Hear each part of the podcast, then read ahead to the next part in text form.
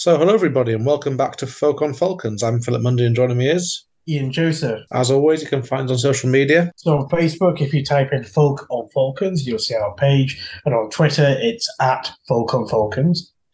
Lovely. So, firstly, apologies there hasn't been an episode for a couple of weeks. Um, started off with this waiting for the dust to settle, the dust from the I don't know what you call it, the storm, the explosion, whatever you want to call what happened over the last couple of weeks in Kingston Park, and then also uh, we've been very busy boys with work, so um, we do have lives outside this podcast. So uh, apologies for missing an episode, but um, got lots to catch up on. So I think if we go along in chronological order, um, the first thing to not talk about is Exeter. It was ages away, old regime, didn't play terribly well, had chances to get in the game, came away with nothing. Less said, the better. Yeah, pretty much that. I was going to say exactly the same thing. Had our chances, didn't take them. Tale of two teams, basically one that does take their chances and one that didn't. Um, it was out to be one. Exeter no great shakes at the moment, and we had chances. You know, they were down to 14 men for periods, and we didn't take down chances. We went down to 14 men. They took their chances. Um, we were camping their half, didn't get anything. They went down the other end and out of nothing got points, and that was that really. Exactly. Enough said. Um, Next, on the, can't remember what it was now, Monday, Tuesday morning, we hear that War Trev's off to Northampton. Can you blame him? No, we don't know the circumstance of what happened. He was in contract and exited it early. Uh, he had, I think, about 14 or 15 months left in his contract. It was, I think, due to expire the end of the following season. So, another one of these rugby transfers a la George McGuigan. Before we'd really digested the news of that, Ian and I started getting a couple of notes on social media saying, "Oh, uh, Walder's gone," and we look look some official source, and there's absolutely no. Uh, we ask a few questions of various informants that we have in the game, and some of them didn't know anything about it. Got all the bit fed back. Yes, he's gone. All sorts of different rumours, but it seems to be along the lines of obviously all, all speculation, but it seems to be along along the lines of HR weren't involved and he was out after a short discussion. Um, and then we waited for some official confirmation, and we were we've been told pretty reliably that it had happened. And then um, there's reports coming out about it, and nothing happened for a couple of days. A couple of days later, there's a kind of a, statement from the club thanking Walder for his time and confirming he hadn't actually departed, but he was seeing out the rest of his, I guess he called it gardening leave, until the end of the season. And I, I don't know. I don't want to get any trouble with anybody, but um, let's just put it this way: it seems like he's not really playing any part in the club anymore, and he might just be gone and leave. Let's put it like that.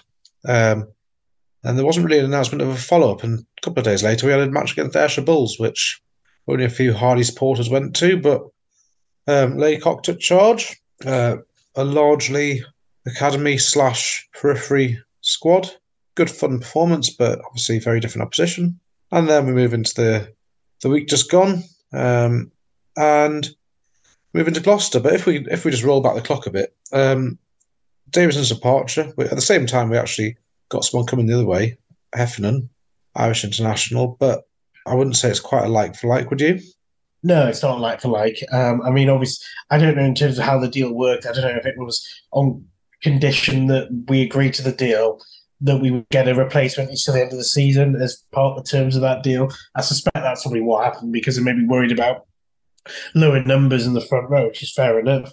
But we'll, you know, we'll see what happens with him in terms of well, how much game time he'll get for a start for the remainder of the season, and whether he stays on after the end of the season. Suspect maybe not, but obviously, I think even if he does stay, we do need another replacement. Um, I mean, we're I think we're starting to run going to run short of props, aren't we? I mean, I question marks um, whether Willie Pola will stay much longer or if he does stay much longer, how much game time he's going to get now. So I think it's a position we need to strengthen. And look, I mean, with the Davison transfer, nobody wants to see it. I mean, even if they did get a reasonable fee, which you imagine they must have got a decent fee for him, still, it's it's hard one to take. I mean, from a personal level, you can see why he did it. I don't think anyone can have any complaints to why he would want to go to Northampton. Probably better prospects and more money. I mean, you can't blame a fresh rugby player for that. Um, from a club point of view, maybe they didn't get a big fee for him, but it's still it's not it's not one you like to see. And I think as supporters, it's not it's not it's not nice. But from a player point of view, I think you can understand where why it happened and why he wanted the move. Yeah, and um, we don't know what happened. We don't know the ins and outs of the deal, but is it a coincidence that within a couple of hours of that being, uh, I'm not even sure it had been officially announced by the point we found out or got told that Walder had moved on, but um, it was certainly a morning, couple of days. We don't know quite what went on behind the scenes, but period of turmoil till Walder leaves, and from what we understand, wasn't necessarily Walder's decision. Um, read into that what you will. But can you blame Walder for walking, or if he was sacked, maybe he said something he didn't know in a bust up? Who knows? We're all speculating here. I mean, exactly as you say, it is all speculation, but from the outside looking in, you know, I think we can speculate to a degree. Yes, I mean, we kind of heard whispers and very strong whispers that it happened a couple of days, two or three days before it was announced. Um, so we were fairly confident it was going to happen, and then we will simply just wait for the official announcement. But um, yeah, I mean, you, from Walder's point of view, if this is the way it was, then you know, does it undermine you as a coach if you are genuinely trying to improve the team?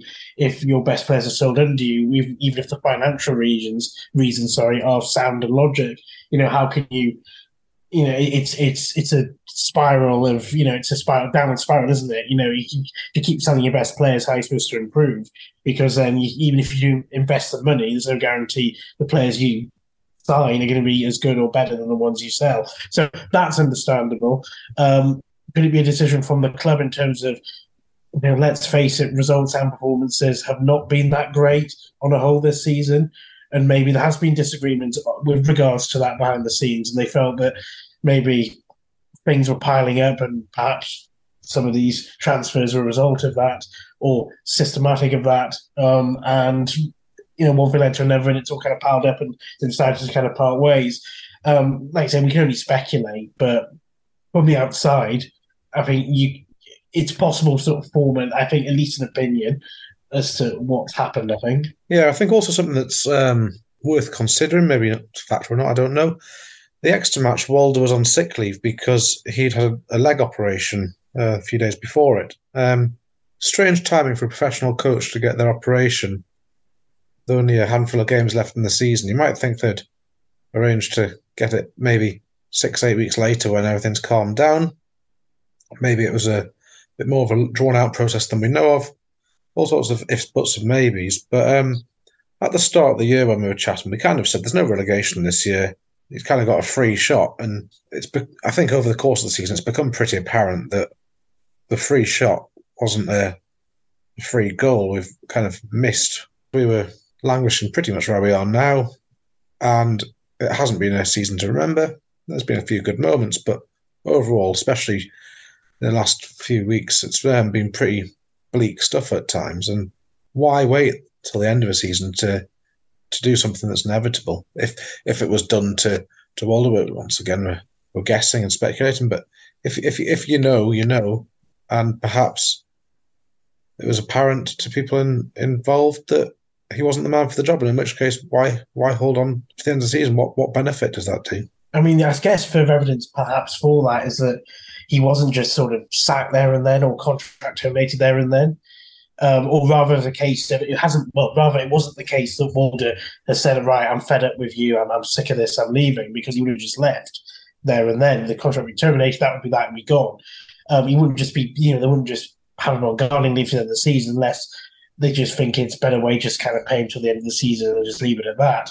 Um, if he if he wants to go, but perhaps there is further credence to the argument that they did just think, right, it's not working. Sorry, we're going to let you go the end of the season, but you know we'll put you on gardening leave until then. So perhaps he was pushed rather than walked himself. If if you know, given the evidence that he is still technically there contracted there.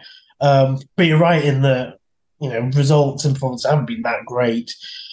Um, it's no better than it was last season, really on the whole, um, and it probably on the balance, it probably is right to look somewhere else. I think in hindsight, all kind of stepping back. And I know we talked about how we would give him kind of a free shot this season. I think he deserved that. Um, hasn't quite had the full season, um, but I think at the end of the season, would we, if he, let's say we won a couple more games, including against Gloucester, would our opinion have changed? I'm not so sure because you know it's still very likely going to finish either. Well, it's almost certain bottom or second bottom, and is that good enough? Well, you know, I think we can possibly try and do better that. We should try and do better that. So maybe it is the right decision after all, just to, as you say, kind of end it a few games early.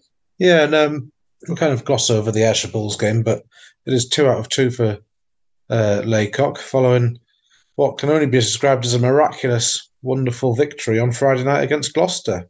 After a quarter of an hour or so, when we were down by a try and we we're down to 14 men, you think, oh dear, this is going to be a, a long old evening. And everybody knuckled down to the task in hand. And what a what a way to start the new regime in the, the league. Brilliant stuff. Yeah, well, I mean, you have the sending off, and of course they capitalise and get their try not long after, and you think, oh well, this is a this is going to be a long night. But um, you know, uh, we do what we do best, which is being down to fourteen men. Funnily enough, um, um, first half we kind of held on, then we battled in there. We we didn't let them. I think the important thing is obviously we didn't let them get the next points. We managed to claw ourselves back in the game to be two points by the half time we battled well, but I still think the first half, you know, the kind of usual problems were there where the aimless kicking and again, sort of passing in hand didn't look that great, didn't look that there was no cutting edge, you know, these kind of the usual complaints. However, I thought the second half in particular, again, kind of like the Saracens game in the away game a few weeks ago when we were down 40 men. Second half was absolutely brilliant, I thought, all things considered. Um, and it, a couple of really bizarre refereeing decisions as well, which actually, if, if they got in our favour, which they should have, then could have been even more comfortable. But you know, we know that Gloss are a very good side, and for some reason they didn't turn up. But you can only play what's in front of you, and they they contain some very very good players. Quite you know, a couple of hairy moments, but generally quite well, and fully deserved it after that second half performance. Yeah, you mentioned a couple of referee decisions. Um, start with the the biggie, which was um, the red card. Um, it's one of these ones where in the modern day and age, yeah, you can't really argue with it in a red card. However, if anyone gets the time to see Beno Obano's tackle for Bath at the weekend, for which he only got a yellow card, try and put a cigarette paper in between those two tackles. Very difficult to work out how one got decided to be a yellow and the other decided to be a red. Um, if I was um, apart from a disciplinary hearing, which allows to be happening probably any day now, I'd say, well, I'm expecting exactly the same punishment as Obano.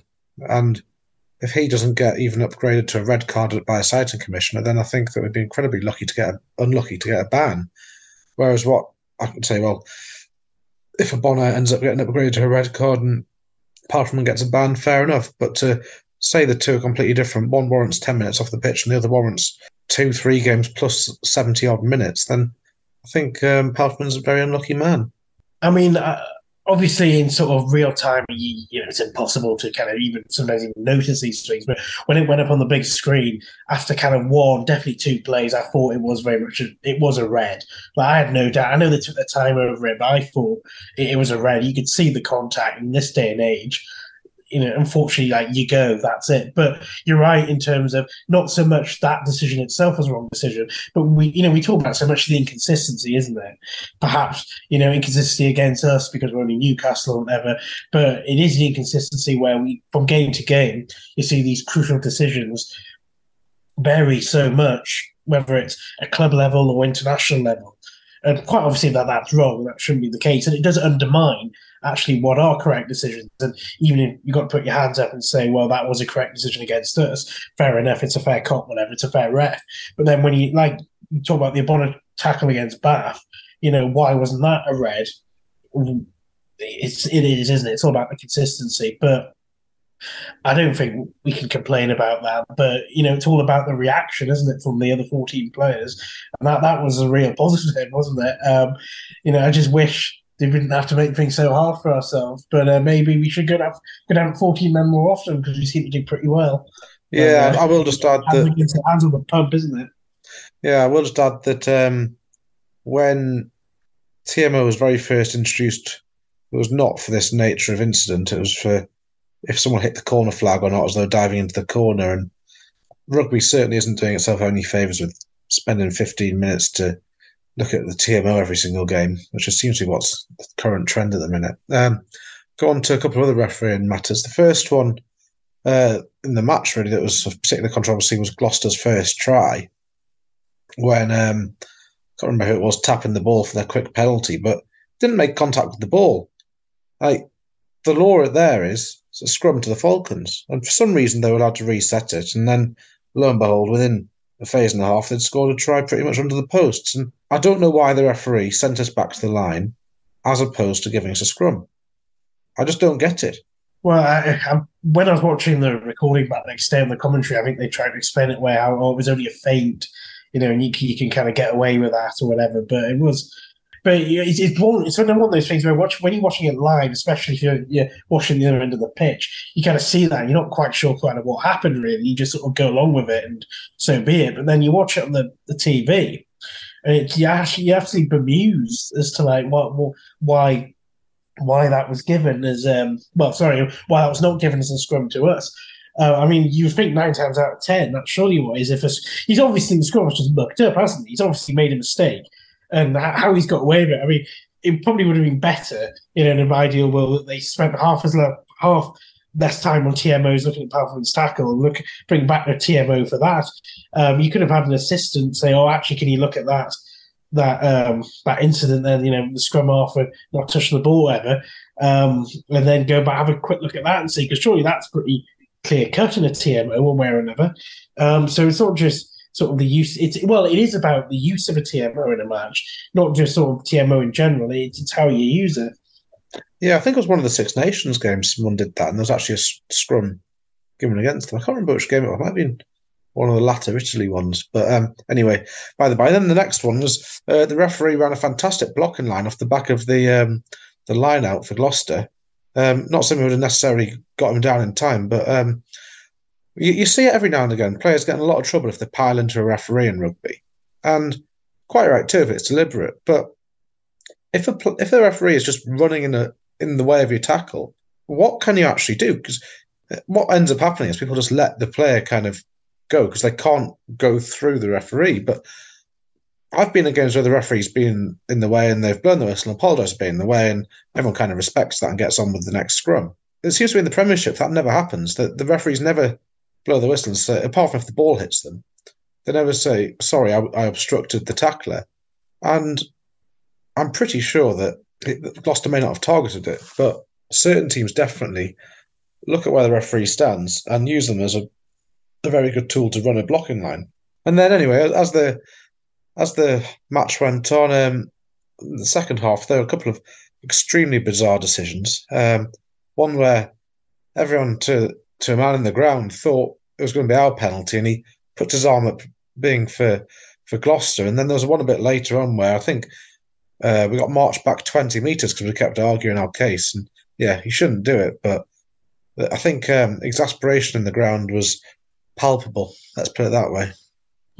There was definitely a couple of highly suspect forward passes as well uh, throughout the game, which um, put Gloucester in pretty scary positions. Um, which I mean, you know, all right, yeah, the referee can, work depending where they're running from, always miss a forward pass, but you would think the, you know, the assistants would, you know, that's what they're there for, isn't it? The spot simple things like that. Um, but I mean, the, the, I think part of the point is, despite not a brilliant refereeing performance by any stretch or assistant refereeing performance. Um, you know, they restricted Gloucester to about only a couple of breaks in the second half, really. A couple of scary moments with Rees-Zammit, and there was the one he knocked on, Chris Harris got away, and um, there was one where Carreras did an absolutely brilliant try saving tackle about four minutes left or three minutes left, whatever it was. But that's it. That's all we restricted them to. And it was us at the other end who really were kind of hammering away and and kind of putting the pressure on. Um, so it just goes to show, really. Yes, let's talk about the, the good bits. We've whinged the referee as we normally do. We've said that um, certain things weren't great, but I think there were some excellent bits. Um, I think the first great bit of the game was um, Yimbo's um, break and then vision and actual execution of a pass to Radwan. How many times would we like to see a pass to Radwan quite as nice as that one each season? And I think that must be probably one of the first times about three or four games he's got the ball in space and he finished how we know we, we he finished how we know he can. Yeah, well, I mean, you saw the mazy run, but that sort of run naturally draws defenders in. That's exactly what he did. He did everything he needed to do. He kept the ball. He drew the defenders in. Did a good job doing it with the mazy run.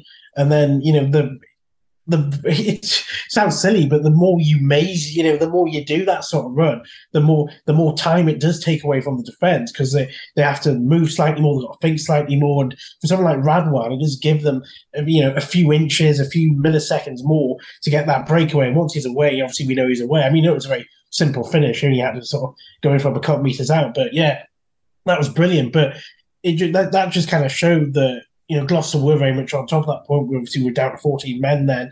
But then it did show that if we can get some pass, some decent passing going, we can get a bit of space going for our fullback, for our wingers, you know, we are going to, we can be very dangerous. That, that's what showed. And this is even more so that we are able to create this space with 14 men. It just goes to show that even with 14 men, the potency of our wingers just give them a little bit of space, a little bit of time, and they will cause damage.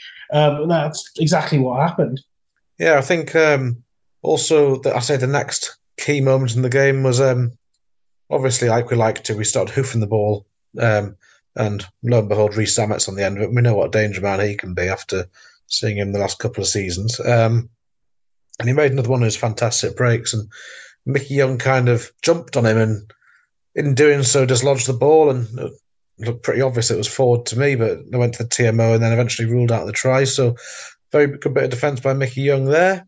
And then um, I think the next thing that needs to get a bit of credit actually is um, we managed not to do a knock on for absolutely ages, which meant that we didn't have to sub anybody off for a scrum. Obviously, as soon as that happened, we needed to do a front row replacement. And when that replacement was done, um, I think it was a really good bit of um, management by Laycock actually to take Carl Fearns off. Um, he wasn't making the big carries that we like to see him make. He was matched pretty well in the back row. So you think, well, who else on the pitch would you take off? And we went for seven in the scrum with two in the back row, kept a full contingent of backs, and inspired move, you could say, because I don't think we gave away a, a scrum penalty for the entire game, maybe one or two later on. But um, on the whole, our scrums held up. Yes, we, we, needed to get the ball out pretty quickly on our own ball, but we weren't conceding penalties on the opposition's. And um, I think that was an excellent bit of um, management because it would was a very easy option just to take a winger off and keep in the scrum. But he went for it, rolled the dice, and he, I think he, well, not necessarily say he got a double six, but he certainly got a, a good roll of the dice when he when he made that decision. Yeah, I mean the pack man were, were brilliant, um, but you're absolutely right in that Fearns was the best choice to take off because I mean not only just on the basis of, of the game itself, um, he wasn't making much of an impact. Like you said, they kind of they they're always quick on him. He never really made much, made, well, made many meters and all the ball in hand, um, and he, he's not, you know, he's never the most mobile. He never lasts a full game anyway. So if you are going to take someone off, look, if you're going to be out with 14 men, you're going to sacrifice a forward. You need your forwards to be as mobile as possible. And taking him off has got to be one. Of the, obviously, you can't take your front row off. So you look at who's the least mobile. It's probably going to be him um, because he doesn't usually last the whole match anyway. So you know, I'm looking at now, it is an obvious choice, but um, but at the time, you know, he's quite inspired. Uh, but he, you're absolutely right. You can't take the wingers off because if you take the wingers off, where where the try is going to, where's our attacking threat going to come from? And by having the wingers on, you still stretch the opposition team, don't you? Because if you take your wingers off, then you just narrow it down and you create further space out wide for the opposition wingers. So you kind of have to take. You sorry, you kind of have to keep your wingers on. Especially if you're chasing a game, and and especially the quality of our wingers because our wingers need our wingers are, are speedy wingers who can cover the ground anyway, so they're going to be more active probably in defence out wide or in general anyway if they're going to have to come across. So it was an inspired decision, and I think in that sort of situation, given the personnel as well, maybe different. If you have a different way, so if you've got like a big winger, for example, you may take them off. You may make other changes. But I think looking at our team. Of the the personnel you had out there on the night, then I think Fearns was the right one to go. I think it was, as you say, a very good decision. Yeah, and then um, also we got a couple of injuries to um, Blamire and Orlando, and um, on we brought Stevenson and Fletcher, and um, they both did extremely well.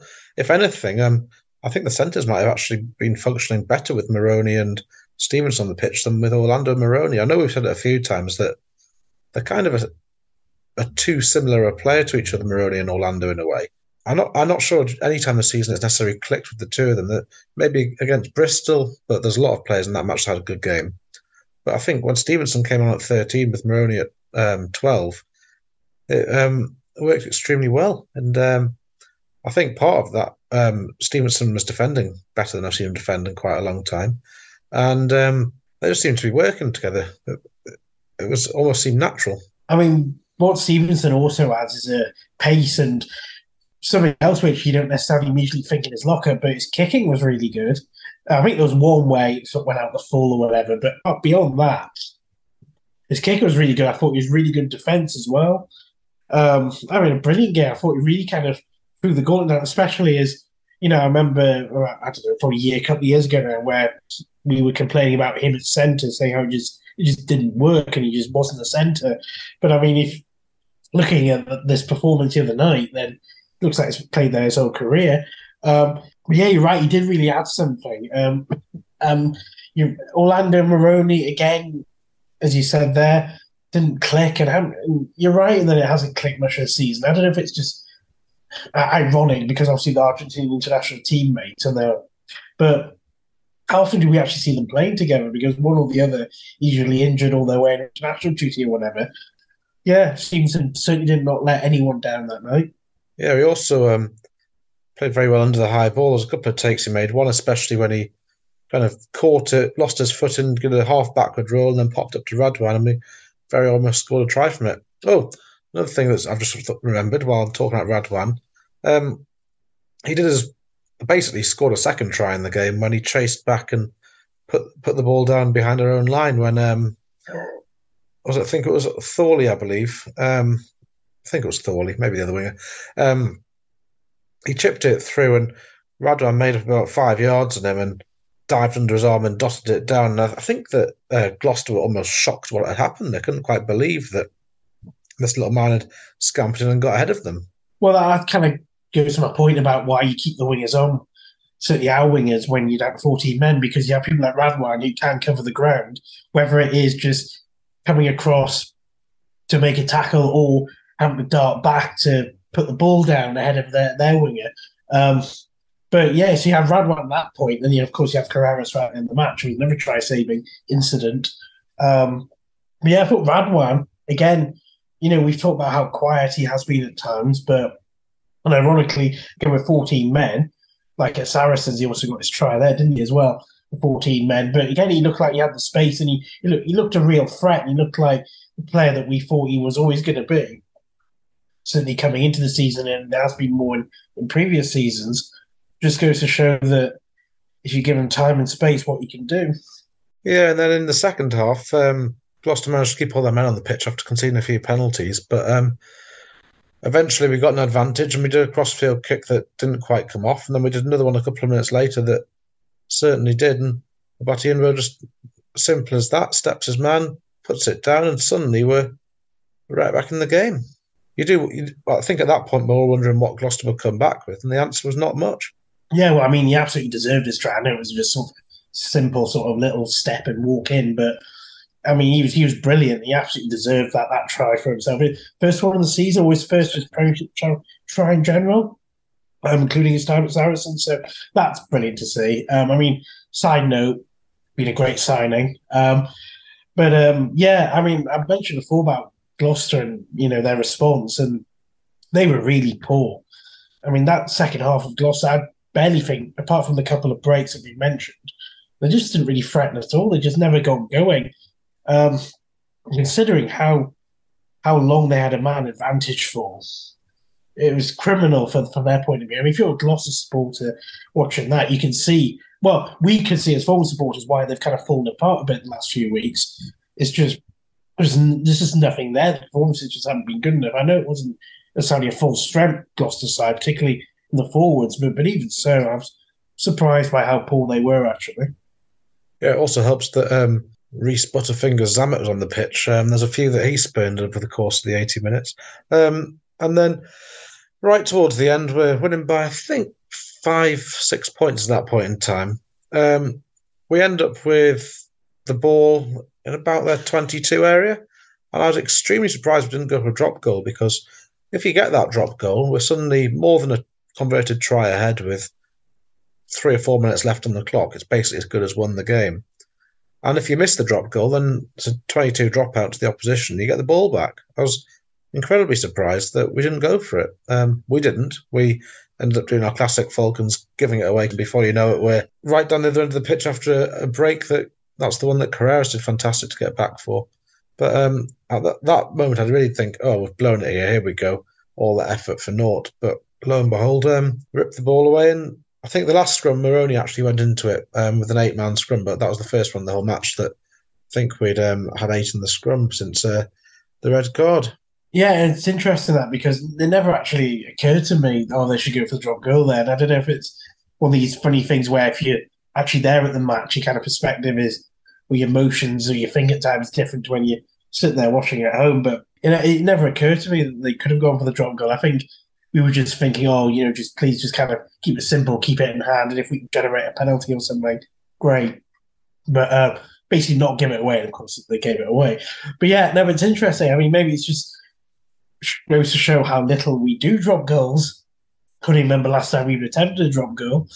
Um, maybe that's why it sort of didn't occur to me. But yeah, it's an interesting one that you do bring that up. Yeah, but overall, like we say, we we got the turnover at the end, get the scrum, got kept the ball, hoofed it out, and then it was great to see all the uh, academy lads and squad players and whatnot behind the goal in the, the south stand, and Conan and whoever else ran off the back of the pitch and started hugging their squad mates because I think it really resounded with everyone what a fantastic victory that was. Yeah, I mean, look, I mean, Gloucester weren't great and whatnot, but you know, let's put that on one side. I mean, absolutely, it, it was absolutely heroic. I mean, it echoes the great win against Wasps last season, where very similar sort of circumstances. Um, another like that Wasps game, a really, really memorable result and performance. Um, and, like it's, it's, it wasn't even sort of like, oh yeah, you know, we were desperately defending the whole game. It was heroic defense and whatnot. We were we matched them more than matched them for certainly at least a half, and, we, you know, we, we fully deserve to win it as the better team, not just kind of like, as I say, desperately holding on, just purely on the basis of the quality of play. Well, we were the better team, and, and that, that's absolutely magnificent. Um, you know, we, we say this almost after every win, but it's about making this more consistent now. Um, you know, let's try and actually win some more games with 15 men. Um, and you know, and it's probably too late for you know have any impact this season. But let's hope that if they can have a strong end to the season, maybe win another couple of games or so, when the I've certainly win out game against Northampton at home, you know, then maybe a bit, a bit optimistic going next season, kind of bring that on. But yeah, I mean, we we we know that there's something there. We all know there's something there. It's just doing it on a more consistent basis, really, isn't it? Yeah, certainly is. So we've got a few weeks off now. Once again, a gap in the gap in the calendar. Next match, I think, is against Harlequins the week after Easter. So um, three weeks to rest, recuperate, hopefully come out with as strong a 15 as possible. And you never know. Um, Harlequins aren't at their best at the minute. Might be able to come away with something from the stoop. Yeah, well, I mean, Harlequins have, this, I suppose, have little to play for. I mean, it's funny when you look at where they are in the league because you all know what a quality team they are with. It's almost like a star-studded team, really. But you never know. You know, if we can hold Saracens, for example, we can nil Saracens away, then why can't we do the same for Harlequins and maybe snap something from there? But um, you know, I guess it, you know, in a way, we we've got more to play for them. You know, we don't want to finish bottom. I mean, what they got to play for? They're obviously going to, you know, you'd think finish in Champions Cup, but they're not going to finish in the top four. So maybe there is a chance there. Yeah. Um, so as we look ahead to the remaining games of the season, I think we've got three left now, and my math says if we win all those three, then there's actually a reasonable chance of us picking up the eighth position so we get the Heineken Cup. If we get 10 points, I'd say it's a bit 50 50. Nine points, probably not. Eight points, certainly not. So um, all hope is not lost. And I guess the games we've got left, we've got Harlequins, Northampton, and Sale. Sale will be a very tricky one, but hopefully by the end of the season, when we play them, they've guaranteed their position in second place, and there's they're just trying to preserve themselves and not get injured um, for their semi-finals. So, with any luck, they might play a weakened squad that last match of the season. We might be able to get a bit of a walk in there, um, and then Northampton. Hopefully, War Trev has a shocker, knocks it on, etc., etc. and gift us the five points. I've never known you to be such an optimist, but uh, hope springs eternal, I suppose. I think we, I mean, it's a good point actually about Sale. You know, I mean, what sort of team would they put out there if they've already guaranteed second place? But uh, oh, I think getting more than one, uh, I think getting uh, even two wins out of those three games, I think would be quite something. But uh, I guess you never know. You never know.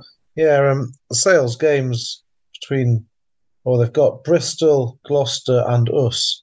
So the form that teams are in, they could they could easily be just out and out second by the time they come round to play us. Let's, let's have our fingers crossed for that one. Um, so we'll do a roundup of the Premiership scores, and then also the, a lot of the regional leagues are coming to a head now, so we can uh, give those a bit of a, a detailed talk through. Um, so if we go through the, the Premiership scores from the weekend, obviously on Friday night, we had our fantastic 17 12 victory over Gloucester. On Saturday, um, Leicester beat Bristol 46 24.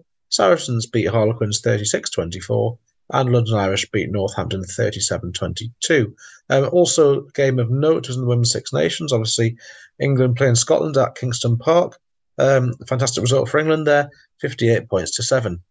And then on Sunday in the Premiership, um, Bath beat Exeter 36 points to 19. Obviously, Bath picking up a bonus point um, wasn't in the script for the weekend after our performance, so we've actually ended up going to bottom of the table following the weekend's rugby as opposed to climbing as we all hoped we would. So um, if we just quickly rattle through the Premiership, um, Saracens way out ahead still with 67. Um, they can still mathematically be caught, but realistically they're not going to be. Um, Sale have 56. Leicester have 53, London Irish in fourth with 51, then Northampton 48, Exeter 43. Last two Heineken Cup spots currently filled by Bristol and Harlequins, both on 41. Gloucester have 40, Bath have 32, and we're just behind them with 31, all to play for last few games. If we look around the regional leagues, um, a lot of these are coming to a head over the last couple of weeks whilst we've been away, and my computer's crashed, so I can't bloody load them up. So National League One is not quite finished yet. Darlington Mowden Park have got a couple of games left in that league. There can be 26 games, but um, at the weekend they uh, were on the wrong end of a 10 points to 35 loss at home to Sale FC, obviously the amateur side from Sale Sharks. National League Two North table's also not quite finished, but um, Blaydon aren't sitting in a pretty spot. Um, they need a miracle to get out of the drop zone. They're currently bottom, and Tynedale are currently mid-table. Results-wise, at the weekend, Blaydon actually got a good win at Chester. Oh, sorry, at home to Chester, and Tynedale got a win down in Harrogate. Regional One North. This one has come to a close. Um, a couple of weeks ago, we mentioned Alnwick got beaten by Heath, and that result in itself meant that Alnwick ended up fourth with Heath second.